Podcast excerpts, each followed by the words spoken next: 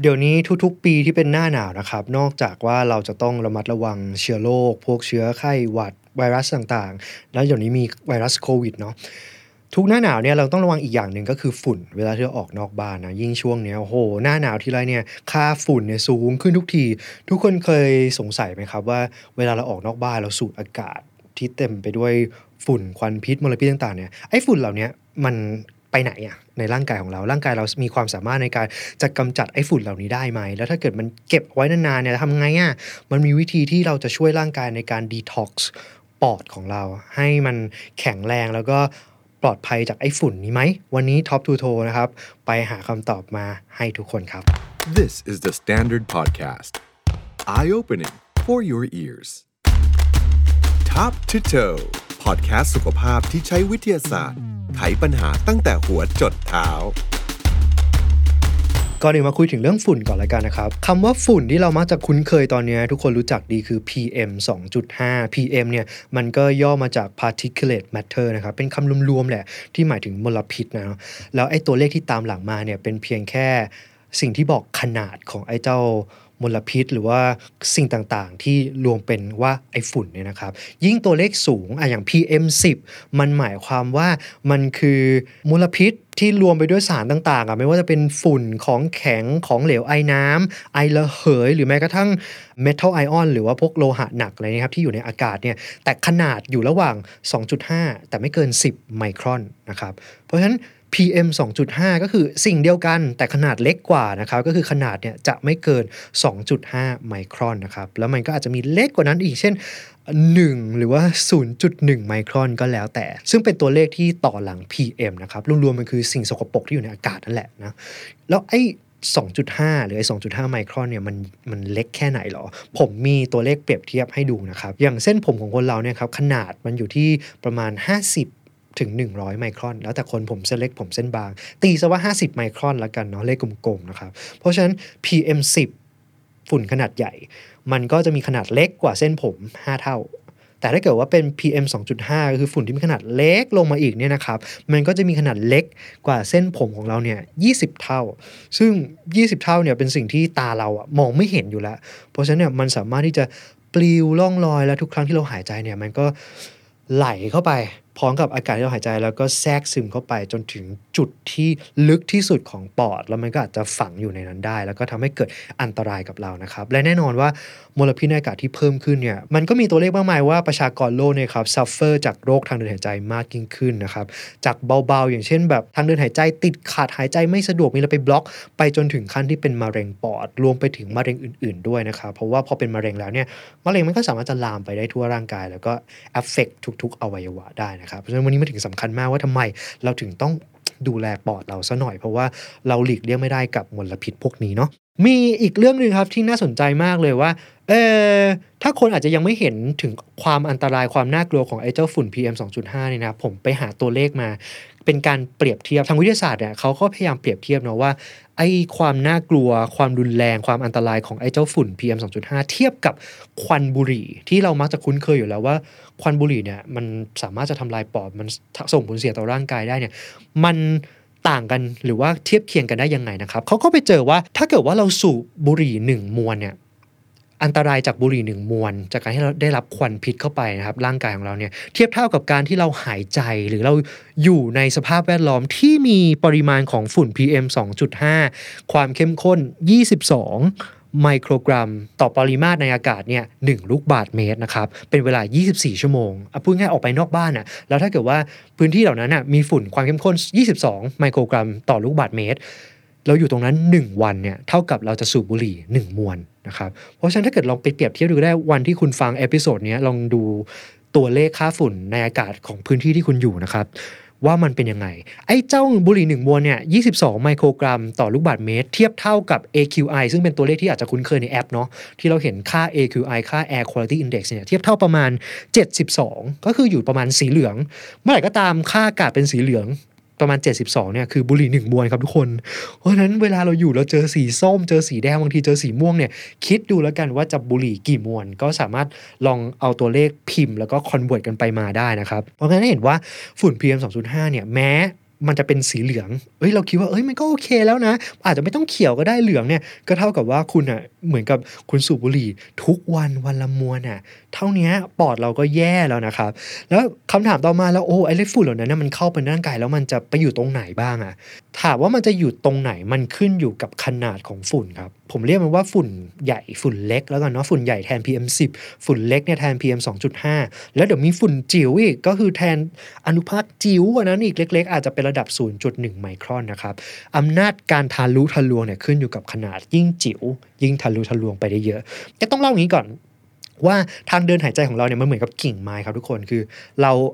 สูดอากาศเข้าทางรูจมูกเนาะผ่านจากรูจมูกไปทางเดินหายใจเหมือนกิ่งไม้เลย จากกิ่งใหญ่ ก็จะแตกเป็นกิ่งเล็ก แล้วก็แตกเป็นกิ่งย่อยย่อยย่อยย่อยย่อยไปเรื่อยๆ จนถึงปลายกิ่งอันสุดท้ายเนี่ยมันก็เหมือนกับเอาลูกโป่งอะมาติดไว้ที่ปลายกิ่งนะครับเวลาที่าสูดอากาศเข้าไปเนี่ยลมมันก็จะวิ่งไปเรื่อยๆ ผ่านกิ่งไม้ปื๊ดไปจนถึงลูกโป่งแล้วลูกโป่งก็จะพอง ลูกโป่งทุกอันเนี่ยก็จะพองปอดเราก็จะ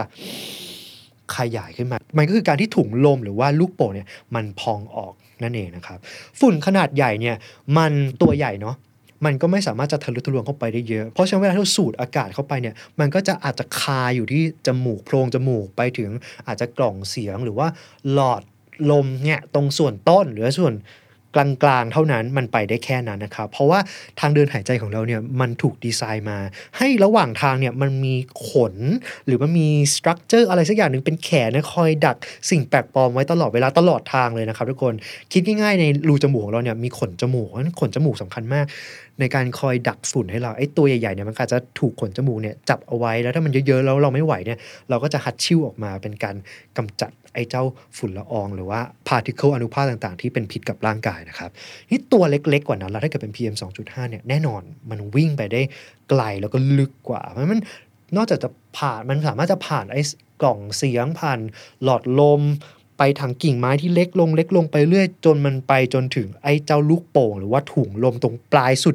ที่ลึกที่สุดของปอดได้อยู่แล้ว เพราะว่าตัวมันจิ๋วนะครับ แล้วยิ่งถ้าเกิดว่า เวลาเราออกจากบ้านเนี่ยแล้วเราอยู่ในสภาพแวดล้อมที่มีฝุ่นเยอะๆ แล้วเราหายใจแรง หายใจลึก หายใจถี่เนะครับความแรงความลึกความถี่เนี่ยเป็นยิ่งเป็นตัวกระตุ้นเป็นตัวกำหนดที่จะพาไอ้เจ้าฝุ่นตัวจิ๋วเนี่ยเข้าไปอยู่ในจุดที่มันลึกที่สุดได้ครับทุกคนเพราะฉะนั้นสิ่งหนึ่งที่ผมมักจะทำเวลาที่ผมออกนอกบ้านหรือมองไปแล้วโหตรงนี้ฝุ่นเยอะ ผมจะหายใจ ช้าลงทุกคนสามารถทำได้นะครับ เราทุกคนเนี่ยควรจะหายใจเข้าทางจมูก ไม่ควรจะหายใจเข้าทางปาก เพราะว่าในจมูกเนี่ยอย่างที่บอกว่ามีขนจมูกมันมีอะไรเนี่ยคอยช่วยในการกรองฝุ่นนะครับเป็นฟิลเตอร์ระดับหนึ่งเนาะเราหายใจเข้าให้ช้าเบาๆ ความเบาเนี่ยมันก็ช่วยทำให้สิ่งโสโครกเนี่ยมันเข้าไปได้ลึกน้อยกว่านะครับ เท่านั้นยังไม่พอครับ ตอนที่เราหายใจออกเนี่ยเราก็ควรจะหายใจออกอาจจะทางจมูกหรือปากก็ได้ส่วนตัวผมชอบหายใจออกทางปากเพราะรู้สึกว่ามันมีพลังมากกว่านะครับ หายใจเข้าจมูกเบาๆหายใจออกทางปากแรงๆมันจะเป็นการเหมือนขับ เอาไอ้ตัวอนุภาคเล็ก ๆ ออกมาด้วยนะครับพราะเขามีการศึกษาการเคลื่อนที่ของฝุ่นเขาบอกว่าไอ้ฝุ่นตัวจิ๋วอะถึงแม้ว่ามันน่ะสามารถจะทะลุทะลวงเข้าไปจนถึงลูกโป่งที่อยู่ในสุดได้อะแต่ว่า ด้วยความที่มันตัวเล็กน้ำหนักเบาอะครับ มวลของอากาศอะทำให้ฝุ่นอะมันยังหมุนไปหมุนมาอยู่ ถ้าเกิดว่าเรายังหายใจออกพามันออกไปอะไอตัวฝุ่นเนี่ยมันก็ออกไปได้บ้างนะครับ ทุกคนเพราะฉะนั้นการที่เราหายใจออกด้วย ส่งพลังถ้าปอดเราแข็งแรงเนี่ยมันก็มีโอกาสที่จะช่วยพาไอ้เจ้าฝุ่นตัวจิ๋วๆเล็ก ๆ ที่มันยังไม่ฝังตัวอยู่ที่เนื้อเยื่อปอดของเราเนี่ยมันอาจจะพาออกมาได้นะครับนี้ถ้าเกิดว่าฝุ่นมันเล็กจริงๆ 2.5เนี่ยก็เล็กพอแล้วนะครับที่จะซึมเข้าไปผ่านเส้นเลือด แต่ถ้าเกิดมีฝุ่นที่เล็กกว่านั้นอีกฝุ่นจิ๋วเนี่ยครับถ้าเกิดว่ามันถูกพามาที่ลูกโป่งแล้วแล้วลูกโป่งมันพองออก ทีนี้ไอ้ถุงลมของเราเนี่ยรอบๆ ผิวลูกโป่งเนี่ยมันจะมีเส้นเลือด เต็มเลยที่ผิวของลูกโป่งนะครับซึ่งไอ้เจ้าเส้นเลือดตรงนี้เป็นจุดที่มีการแลกเปลี่ยนแก๊ส แก๊สออกซิเจนที่เราหายใจเข้าไป กับแก๊สคาร์บอนไดออกไซด์หรือว่าแก๊สของเสียต่างๆ ที่ถูกสร้างในร่างกายถูกแลกเปลี่ยนกันตรงนี้แหละ เราก็หายใจเอาคาร์บอนไดออกไซด์ออก แล้วก็เอาออกซิเจนเข้าไปนะครับ เพราะฉะนั้นไอ้เจ้าสารสกปรกต่างๆเนี่ยถ้ามันถูกพามาจนถึงไอ้ลูกโป่งนี้แล้ว แล้วมันจิ๋วพอเนี่ยมันสามารถจะซึมผ่านเข้าไปในเส้นเลือดของเราคราวนี้ถ้ามันอยู่ในเลือดปุ๊บมันก็ถูกส่งไปทั่วร่างกายเลยนะครับแล้วถ้ามันถูกส่งไปทั่วร่างกายคราวนี้แหละ อันตรายก็สามารถจะไปเกิดกับทุกจุดได้ เพราะว่าฝุ่นมันก็คือฟรีร a ดิคมันคือของแปลกปลอมที่สามารถจะทำลายร่างกายของเรานั่นเอง ทีนี้พอรู้แล้วเนาะว่ามันทะลุทะลวงไปได้ลึกแค่ไหนนะครับ แล้วร่างกายอะจะกำจัดมันได้ยังไงบ้างนะครับ มันก็มีกระบวนการในการกำจัดนะครับ สิ่งหนึ่งที่เป็นข้อดีมากแล้วทุกคนอาจจะเซอร์ไพรส์ปอดเราเป็นอวัยวะที่มีความสามารถในการ ทำความสะอาดตัวมันเอง คือมันสามารถจะเซลฟ์คลีนนิ่งตัวมันเองได้ครับ อันนี้เจ๋งมากเลยครับ วิธีในการคลีนตัวมันเองทำได้ยังไงบ้างครับ วิธีที่1นนะครับ มีชื่อทางการด้วยนะ ชื่อทางการของวิธี cleaning แบบที่1เนี่ยเรียกว่า mucociliary clearance นะครับ muco คือ mucus คือเมือก คือคิดง่ายๆมันคือเสลดที่อยู่ในคออะ cilia มันคือขนขนนะครับ ตามทางเดินอากาศช่องหลอดลมอะไรเงี้ย มันจะมี structure ที่คล้ายๆกับนิ้วยื่นออกมาครับ เหมือนกับขนเลยเป็นติ่งออกมายื่นออกมานะครับ มันคือ cilia นะครับ clearance คือการกำจัด นั่นหมายความว่าทุกครั้งเนี่ยที่มีฝุ่น ยิ่งเป็น particle ตัวใหญ่ที่มันติดค้างอยู่ตามไอ้ทางเดินหายใจส่วนต้นต้นส่วนตรงกลางนะครับ มันจะโดนไอ้เจ้า cilia หรือว่าไอ้หน้าตาที่คล้ายๆกับขนเป็นนิ้วยื่นออกมาเนี่ยดักเอาไว้ครับทุกคน แล้วไอ้ตัวเนี้ยไอ้เจ้า cilia เนี้ยทำหน้าที่เป็นเหมือนกับ บันไดเลื่อนจินตนาการเหมือนบันไดเลื่อนเลย มันจะค่อยๆดันกระดึบกระดึบกระดึบไอ้เจ้าสิ่งแปลกปลอมเนี่ยขึ้นไปจากด้านล่างเนี่ยขึ้นไปข้างบนเรื่อยๆลืมบอกอีกอย่างหนึ่งคือไอ้ตรงทางเดินหายใจเนี่ยครับบางทีมันจะมีเมือกเคลือบอยู่ที่ผิวผนังทางเดินหายใจเนาะพอทางเดินหายใจมีเมือกเนี่ยครับฝุ่นทั้งหลายเนี่ยมันก็จะไปเกาะอยู่ตามเมือกหรือว่าละลายปนอยู่กับเมือกนะครับไอ้เจ้า ซีเลียเนี่ยมันก็จะดันเมือกขึ้น ซึ่งเมือกก็จะมีฝุ่นเจือปนถูกไหมดันดันดันกระดึบกระดึบกระดึบกระดึบขึ้นมาจนถึงบริเวณช่องจมูกนะครับซึ่งเป็นจุดรอยต่อที่เราสามารถที่จะบ้วนหรือว่าขาดสเลดทิ้งไป หรือว่าเราอาจจะแบบเผลอทำโดยที่ไม่รู้ตัวนะ กลืนน้ำลายลงไปก็คือกลืนพวกเมือกที่มีฝุ่นลงไปในกระเพาะคราวนี้มันก็จะอาจจะโดนจัดการได้ อีกวิธีหนึ่งนะครับได้ง่ายขึ้นนะครับนั้นเป็นวิธีป้องกันแบบที่หนึ่งโดยที่เราอาจจะไม่รู้ตัวเลยครับว่าเราทำเสมอเลยคือมีเมือกนั้นใครที่มีขากสเลดถ้าไม่ได้ป่วยนะสเลดที่เจือปนไปด้วยฝุ่นละอองเนี่ยมันเป็นหนึ่งในกระบวนการป้องกันของปอดในการดีท็อกซ์ตัวมันเองนะครับ อีกวิธีหนึ่งครับ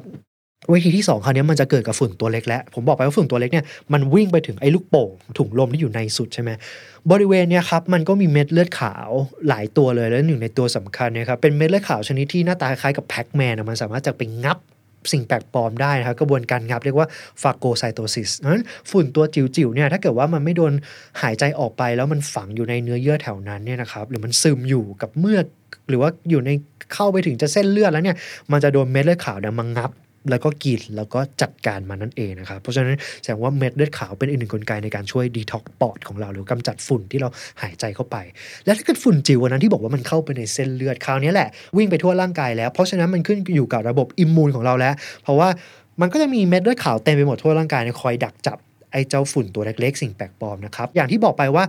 ไอ้ที่มันบอกว่าเป็นฝุ่นเนี่ยมันรวมไปถึงสารต่างๆ อีกมากมายเลยเนาะไม่ว่าจะเป็นของแข็งของเหลวไอระเหย โลหะหนักอะไรเงี้ยไอ้สิ่งเหล่านี้มันคือฟรี radical เพราะฉะนั้นถ้าเกิดว่ามันกระจายไปทั่วร่างกายแล้ว สิ่งเดียวที่เราต้องพึ่งคือ antioxidant นั่นเองนะครับที่ช่วยมา balance แล้วก็จัดการกับฟรี radical เพราะฉะนั้นนั่นคือกลไก 3 อย่างที่ปอดใช้จริงๆ ต้องบอกว่า 2 อย่างสิ่งที่ปอดใช้นะครับก็คือ 1 คือcilia นี่แหละตรงคอของเราตรงทางเดินหายใจที่มันคอยดัน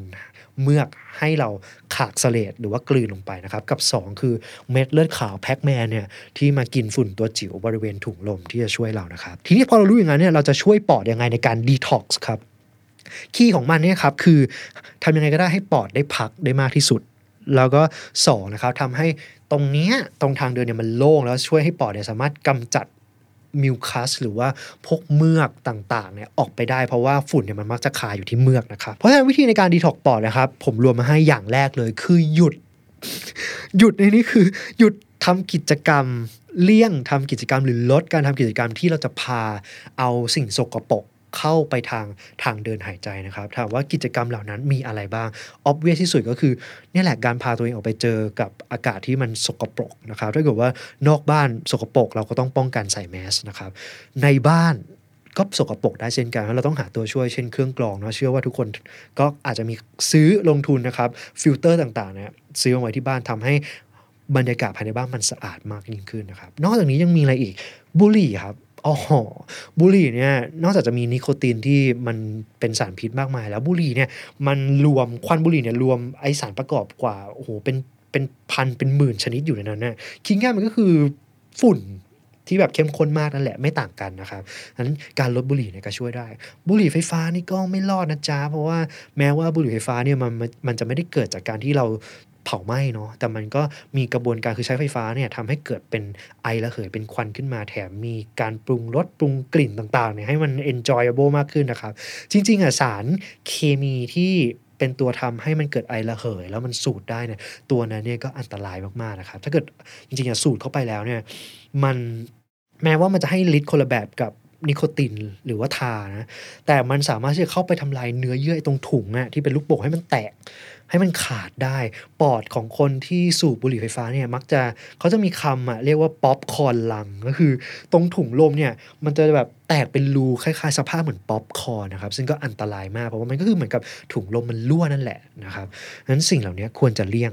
นอกจากนั้นยังมีอีก product อีก category หนึ่งที่ทุกคนอาจจะคิดไม่ถึงนะครับแต่เราก็รู้สึกว่าเราใช้ทุกวันเป็นประจำก็คือ อะไรก็ตามที่เป็นเครื่องหอม หรือว่าพวก อุปกรณ์ต่างๆที่ทำให้เกิด aroma aromatherapy นะครับ เริ่มตั้งแต่น้ำหอมเลย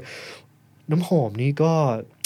พูดไปแล้วนะครับมันให้ความหอมก็จริงนะครับแต่จริงมันมีอันตรายเพราะอย่างที่บอกว่าน้ำหอมเนี่ยไอ้พวกกลิ่นต่างๆ สารเคมีเหล่านั้นเนี่ยมันจะลอยขึ้นมาเตะจมูกเราได้ หรือมันจะละลายอยู่ในลูกของเหลวได้ มันก็ต้องมีตัวทำละลาย ซึ่งตัวทำละลายนั้นเนี่ยมันก็ต้อง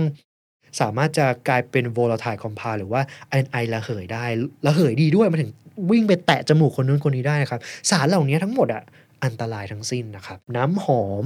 อะไรก็ตามที่เราใช้ในการทำให้บ้านเราหอมอะไม่ว่าจะเป็นอะไรอะเทียนหอม ธูปหอม oil essential oil ต่างๆนี่นะครับ บางทีออยเนี่ยมัน มีฤทธิ์อีกแบบหนึ่งคือมันด้วยความที่มันมีความหนืดด้วยด้วย structure ของ oil เนี่ยเวลามันเข้าไปแล้วเนี่ยมันเพิ่มความหนืดให้กับทางเดินหายใจ ซึ่งมันทำให้เรากำจัดสารพิษออกไปยากนะครับ ก็มีอันตรายทางอ้อมนะครับ แม้กระทั่งยาดมอย่างผมเองเนี่ย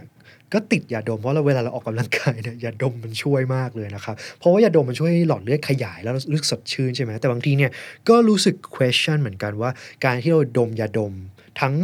ในรูปแบบที่มันเป็นแบบไอระเหยเย็นๆ หรือในรูปแบบสมุนไพรที่เป็น herbal inhaler เนี่ยมันอันตรายกับเราไหม ถามว่าทุกวันนี้มันยังไม่ได้มีคน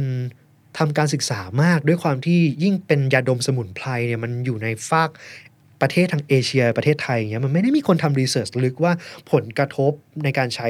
ระยะยาวกับปอดเป็นยังไง แต่ถ้าเกิดลองคิดวิเคราะห์แล้วเนี่ยครับคือแม้ว่ามันจะเป็นสมุนไพรเนาะทุกครั้งที่เราดมเนี่ยสมุนไพรเนี่ยมันก็มีการย่อยสลายต่อไปได้เรื่อย มันก็อาจจะฟุ้งกระจายได้ เท่ากับว่าเรารับไอ้การฟุ้งกระจายเนี่ยเข้าไปเรื่อยๆอยู่ดีนะครับ เพราะฉะนั้นสิ่งเหล่านี้ถามว่า โอ้จะให้ไม่ใช้ทุกอย่างหรออยากใช้ก็ใช้ได้ แต่พยายามใช้ในโอกาสที่จำเป็นแล้วกันนะครับ อย่าอย่าแบบโอ้โหเสพติดมันมาก เพราะว่าเราก็ไม่รู้ว่าจริงๆแล้ว long term effect เป็นยังไง เพราะว่ามันยังไม่ได้มี evidence ที่จะบอกขนาดนั้น กันไว้ก็อาจจะดีกว่านะครับ อะแล้วลดอะไรอย่างอื่นได้อีก อย่างที่บอกไปแล้วนะครับคือบ้านเราถ้าเกิดเรามีฟิลเตอร์เนี่ยก็จะช่วยนะครับหรือการทำความสะอาดบ้านให้บ้านสะอาดเนี่ยก็เป็นการช่วยแล้วเพราะปอดจะไม่ค่อยได้รับสารพิษเข้าไปนะครับอีกหนึ่งวิธีที่ไปเจอมาแล้วก็จริงๆ มีคำแนะนำทางการแพทย์ให้ลองทำด้วยนะครับ คือการทำ steam therapy มันคือการที่เราหายใจเอาไอน้ำร้อนเข้าไป คือสมมติเราเอาน้ำร้อน ร้อนๆเลยแล้วมีควันขึ้นมาเนี่ยใส่ในภาชนะแล้วก็เอาหน้าอัง แล้วก็หายใจอาจจะมีเอาผ้าเนี่ยมาคุมตรงเนี้ยตรงหัวอัง ให้มันอยู่ตรงนี้เหมือน เวลาเราไปอยู่ในกระโจมอบสมุนไพรอย่างนั้นนะครับเขาบอกว่าไอ้น้ำอุ่นๆเนี่ยมันสามารถที่จะไปช่วยละลายเมือกหรือว่า mucus ที่อยู่ตามทางเดินหายใจได้ ซึ่งจริงๆเนี่ยผมไปลองไป search paper มาแล้ว จริงๆ มันยังไม่ได้มี evidence เยอะขนาดนั้นนะครับ ถ้าใครอยากจะลองทำตามคำแนะนำก็สามารถจะลองทำดูได้นะครับ แต่ว่า เอาจริงผมไปลอง search paper มาแล้วนะครับ มันก็มี conflict อยู่ บางคนก็บอกว่าช่วย บางคนก็บอกว่าไม่ช่วยเพราะฉะนั้นอาจจะต้องทดลองด้วยตัวเองลองดูนะว่า เอ๊ะทำแล้วมันทำให้ทางเดินหายใจเรามันโล่งขึ้น หรือว่าเราสามารถจะกำจัดmucus หรือว่าเมือกในคอได้ดีมากขึ้นหรือเปล่านะครับ ทั้งหมดในการเลี่ยงเนี่ยมันจะช่วยทำให้ mucus ของเราเนี่ยมาทำงานได้ดี การกินน้ำเยอะๆ การกินน้ำอุ่นๆ ชาอุ่นๆเนี่ยก็ช่วยได้เพราะมันช่วยละลายให้เมือกเนี่ยมันสามารถจะกำจัดออกมาได้ดีนะครับทีนี้ถ้าเกิดจะช่วยไอ้เจ้าเม็ดเลือดขาวที่เป็น Pac-Man กินฝุ่นเนี่ยถามว่าทำยังไง แน่นอนทำร่างกายให้แข็งแรงครับ ออกกำลังกายนอนกินอาหารดีๆ กินอาหารดีคือเพิ่ม antioxidant เผื่อว่าเวลามันเข้าไปในเลือดแล้ว มันก็เลยช่วยจัดการกับ free radical ได้นะครับนี่มาอีกหนึ่งอย่างที่จะช่วยได้แล้วผมอยากจะชวนทุกคนทำวันนี้เป็นเอ็กซ์ไซส์สั้นๆ คือการฝึกการหายใจครับ มีอยู่ 2 จริงๆ มี 3 exercise การหายใจแบบนี้ผมเรียกมันว่าการหายใจเพื่อในการกำจัดไอ้เจ้าเมือกในคอแล้วกันเนาะมี3 step ครับ step แรกเป็นการ warm up ก่อนให้ร่างกายรู้สึก relax วิธีการทำไม่ยากครับ เราหายใจเข้าทางจมูกปกติ ตอนหายใจออกเนี่ยเราหายใจออกห่อปากเหมือนเรากำลังจะผิวปาก แล้วหายใจออกทางปากผ่านรูเล็ก ๆ ทางปากแบบนี้นะครับ หายใจเข้าออก ยาวๆทำอย่างนี้ห้าครั้งในท่าปกติเราจะเริ่มรู้สึก relax ส่วนนั้นคือ step ที่หนึ่ง step ที่สองครับ หายใจเหมือนเดิมเลยแค่เปลี่ยน posture ครับ เอามือมาเท้าเอว การเท้าเอวแบบนี้ครับ มันจะช่วยทำให้ช่องอกของเรามันเปิดมากยิ่งขึ้นนะครับ ปอดมันก็จะขยายทำหน้าที่ได้ดีมากยิ่งขึ้น หายใจเหมือนเดิมเลยเท้าเอวครับ เข้าทางจมูก ออกทางปากทำนี้อีกสักห้าครั้งนะครับอันนี้สเต็ปที่ 3 ตัวจริงแล้วในการกำจัดไอ้เมือกนี่แหละคือหายใจเข้าเหมือนเดิม แต่คราวนี้จังหวะที่เราหายใจออกเนี่ยให้เหมือนกับเราเหมือนกับถอนหายใจหรือเหมือนกับพยายามจะไอออกมาอะวิธีการทำแบบนี้ก็คือเราหายใจเข้าทางจมูกจังหวะที่หายใจออก เหมือนไอเบาๆออกมาออกมานะครับ มันจะช่วย ช่วยให้ไอ้เจ้าบันไดเลื่อนตรงเนี้ยมันเสริมการทำงานของมันนะครับไอ้เจ้ามิวคัสตรงนี้มันก็จะกระดึบกระดึบออกมาได้ง่ายขึ้น หรือบางครั้งที่เราทำหลาย ๆ รอบเนี่ยบางทีเราจะกระแอมออกมาจนออกมาเป็นสเลดเลยได้นะครับ นั่นเป็นหนึ่งวิธีในการช่วยซีเรียมันทำงานหน่อยในการกำจัดมิวคัสนะครับมีอีก2 exercise ซึ่งอันนี้อยากชวนทำเพราะว่าปอดเราเนี่ยเราเจอโควิดมายิ่งใครที่เคยเป็นโควิดเนาะ จะรู้เลยว่าประสิทธิภาพในการหายใจของเราเนี่ยมันต่ำลงแน่นอน ต่ำลงสังเกตได้ยังไงคือ เราจะหายใจสั้นลงอะ่ะเป็นสังเกตไหมลองสังเกตตัวเองนะ ผมรู้สึกว่าผมหายใจสั้นลงจากการที่ติดโควิดเนาะเพราะฉะนั้นเราควรจะ exercise ปอดครับ วิธีการ exercise ปอดมี 2 อันนะครับ อย่างแรกเขาเรียกว่า resistive breathing หมายถึงว่าการหายใจให้มันต้านมันเหมือนกับการยกเวทเลย นะครับเป็นการทำให้กล้ามเนื้อกระบังลมเนี่ยมันแข็งแรงมากขึ้นนะครับ วิธีการทำคือง่ายสุดหาหลอดครับทุกคนหาหลอดหรือว่าใช้อะไรก็ที่เป็นท่อเนี่ยมาใส่ปากไว้ เราจะหายใจเข้าทางปาก แต่จะหายใจเข้าผ่านอุปกรณ์ที่มันเป็นช่องยาวๆ ถามว่าทำไมใช้หลอดแล้วมันเพิ่มแรงหรอลองดูนะ ถ้าเราคาบหลอดไว้อะหายใจเข้าทางปากปกติ แล้วลองไปหาหลอดมาสมมติเราหนีบหลอดไว้ หายใจเข้าผ่านหลอดเนี่ย กล้ามเนื้อกระบังลมจะออกแรงเยอะกว่าเดิมครับทุกคนนะวิธีการทำเนาะไปหาหลอดหรือหาอุปกรณ์หรือว่าใครจะซื้ออุปกรณ์เนี่ยเคยเห็นไหมเป็นเป็นกล่องพลาสติกที่มีลูกบอลน่ะแล้วมีท่อเราสามารถจะคาบท่อแล้ว หายใจเข้าปุ๊บลูกบอลมันจะกระเด้งขึ้นมาแล้วค้างเอาไว้นะครับ อย่างนั้นก็ได้นะครับ ซึ่งวิธีการทำแบบนี้ครับ หายใจเข้านับ 4 วิทางปาก หายใจออกอีก 4 วิทางจมูกนะครับทำทั้งหมดประมาณสัก 6 รอบ อะเพื่อให้ได้ประมาณว่า 1 นาทีเนี่ยเราทำแบบนี้หกเจ็ดรอบนะครับอะลองทำดูไปพร้อมๆกันวิธีการนะอาหารอะไรมาดูดเนาะสมมุติติ้งต่างว่าผมมีหลอดแล้วกัน ใช้ปาก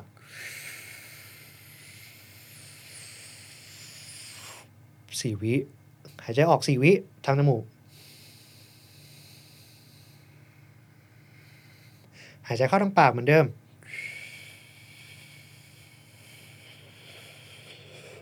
หายใจออกทางจมูก อะทำแบบนี้ไปนะครับ สัก 5 นาทีโหทำไม่กี่ครั้งก็เหนื่อยแล้ว ที่เรารู้สึกเหนื่อยเพราะว่าเราใช้กล้ามเนื้อกระบังลมนะครับเป็นการบริหารกล้ามเนื้อกระบังลมทำไมถึงหายใจเข้าหายใจออกต้อง 4 วินานพอสมควร เป็นทริคที่หลอกให้เราหายใจช้าลงทำไมการหายใจช้าลงถึงเป็นสิ่งสำคัญนะครับ โดยปกติเราทุกคนเนี่ยมักจะหายใจ 1 นาทีประมาณ 12 15 ถึงอาจจะ 17 18 ครั้งแล้วแต่คนว่าเป็นคนหายใจช้าหรือหายใจเร็วนะครับ แต่จริง ๆ แล้วเนี่ยครับ ทุกคนรู้ไหมว่า การที่เราหายใจช้าลงเนี่ยมันสามารถจะช่วยทำให้การแลกเปลี่ยนออกซิเจนแล้วก็คาร์บอนไดออกไซด์เนี่ยมันทำได้ดีขึ้นนะครับ ไม่ใช่ว่าเราอยากได้ออกซิเจนเข้าไปในร่างกายเยอะๆ แล้วมันจะดีนะ เช่นแบบหายใจเข้าเยอะๆอย่างเงี้ยถ้าเกิดคุณหายใจเร็วๆบ่อยๆ เหมือนหอบเนี่ย คุณจะปวดหัวคุณจะเป็นลมได้นะครับเพราะว่าออกซิเจนเยอะเกินไป มันไม่ได้ช่วยทำให้ออกซิเจน ถึงเซลล์มากยิ่งขึ้นนะครับ ไม่ต้องห่วงเลยว่าเราจะขาดออกซิเจน เพราะถ้าเกิดว่ามีเดี๋ยวนี้มีอุปกรณ์ที่เอาไว้หนีบนิ้วแล้วดูออกซิเจนในเลือดใช่ป่ะแทบทุกคนเนี่ยเกิน 95%ทั้งนั้น ไม่ต้องกังวลว่าในเลือดเราจะไม่มีออกซิเจน การที่ออกซิเจนจะเข้าไปในเซลล์ได้อะปริมาณคาร์บอนไดออกไซด์ในร่างกาย ต้อง balance กับปริมาณออกซิเจน คือถ้าออกซิเจนเยอะกว่าคาร์บอนไดออกไซด์มากๆเนี่ยมันแลกเปลี่ยนไม่ได้ มันต้อง ใกล้เคียงกันหรือในจุดที่เหมาะสมเนี่ยมันถึงจะแลกเปลี่ยนได้นะครับ ทางวิทยาศาสตร์เนี่ยเขามีชื่อเลยว่า Bohr effect คือถ้าbalance ของออกซิเจนกับคาร์บอนไดออกไซด์จำเป็นมากฉะนั้นร่างกายต้องมีคาร์บอนไดออกไซด์ระดับหนึ่งเซลล์มันถึงจะดึงออกซิเจนไปใช้ได้ การที่เราหายใจช้าลงเป็นการทำให้ระดับคาร์บอนไดออกไซด์กับออกซิเจนมัน balance มากยิ่งขึ้นนั่นเองนะครับ นั่นคือวิธีการเอ็กซ์ไซส์แบบที่หนึ่งคือการเสริมกล้ามเนื้อกระบังลมนะครับ อีกวิธีหนึ่งไปทำกันนะครับ คราวนี้เป็นการเปิดปอด นะครับจริง ๆ ดีที่สุดมันคือการต้องนอนแล้วหาอะไรเนี่ย เช่นหนังสือหรือหมอนเล็กๆเนี่ยมันหนุนตรงสะบักเรา ให้ตัวเรามันแอนเป็นสะพานโค้งแล้ว หัวเราเนี่ยมันจะพลิกไปเชิดไปอย่างเงี้ยนะครับ แล้วหาอุปกรณ์อะไรก็ได้ให้เหมือนกับเรากางมือออกจับอย่างเงี้ยแล้วก็พาดไปเลยเหนือหัวนะครับ ทุกคนแบบนี้เอ๊บจินตนาการว่าผมนอนอยู่เนาะหาอะไรหนุนอยู่ที่ตรงสะบักเนาะการทำอย่างเงี้ยปุ๊บเนี่ยจะเห็นว่า ช่องอกของเราเนี่ยมันเปิดกว้างขึ้น การที่เราอยู่ในท่าเนี่ยครับมันทำให้ช่องอกกว้างขึ้น กระดูกซี่โครงเนี่ยมันมันขยายขึ้นอะ มันทำให้มีช่องว่างมากขึ้นปอดเราจะขยายได้ดีมากยิ่งขึ้นนะครับเพราะฉะนั้นถ้าอยู่ในท่านี้ ฝึกหายใจในท่านี้ ช้าๆเข้าออกไปเรื่อยๆเนี่ย มันก็จะทำให้บริเวณช่องอกเนี่ยมันขยายนะครับเพราะฉะนั้นทำทั้ง2 exercise เนี้ยสลับไปสลับมา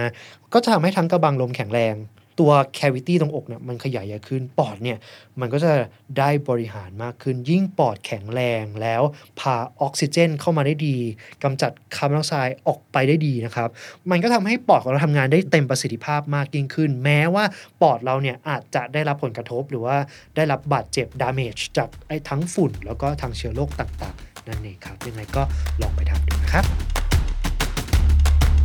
Top to Toe, the Standard Podcast, eye opening for your ears.